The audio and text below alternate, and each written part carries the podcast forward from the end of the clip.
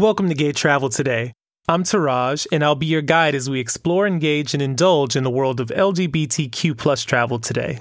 The L G B T Q plus community has proven to be avid travelers. However, the COVID nineteen pandemic has complicated this rising trend and has caused more anxiety around travel. To evaluate what travel may look like for the L G B T Q plus community post-COVID nineteen, a recent Harris poll propositioned some hard-hitting questions. The survey reported that sixty-four percent of respondents felt comfortable traveling domestically in the U S, while thirty-five percent felt comfortable traveling internationally to Europe, and thirty-one percent felt comfortable taking a cruise. These percentages were far lower when compared to non-L G B T people and to previous benchmarks from L G B T Q plus populations. This is just a reflection of how uncertain or confused many of us feel about balancing our travel desires with staying safe and healthy.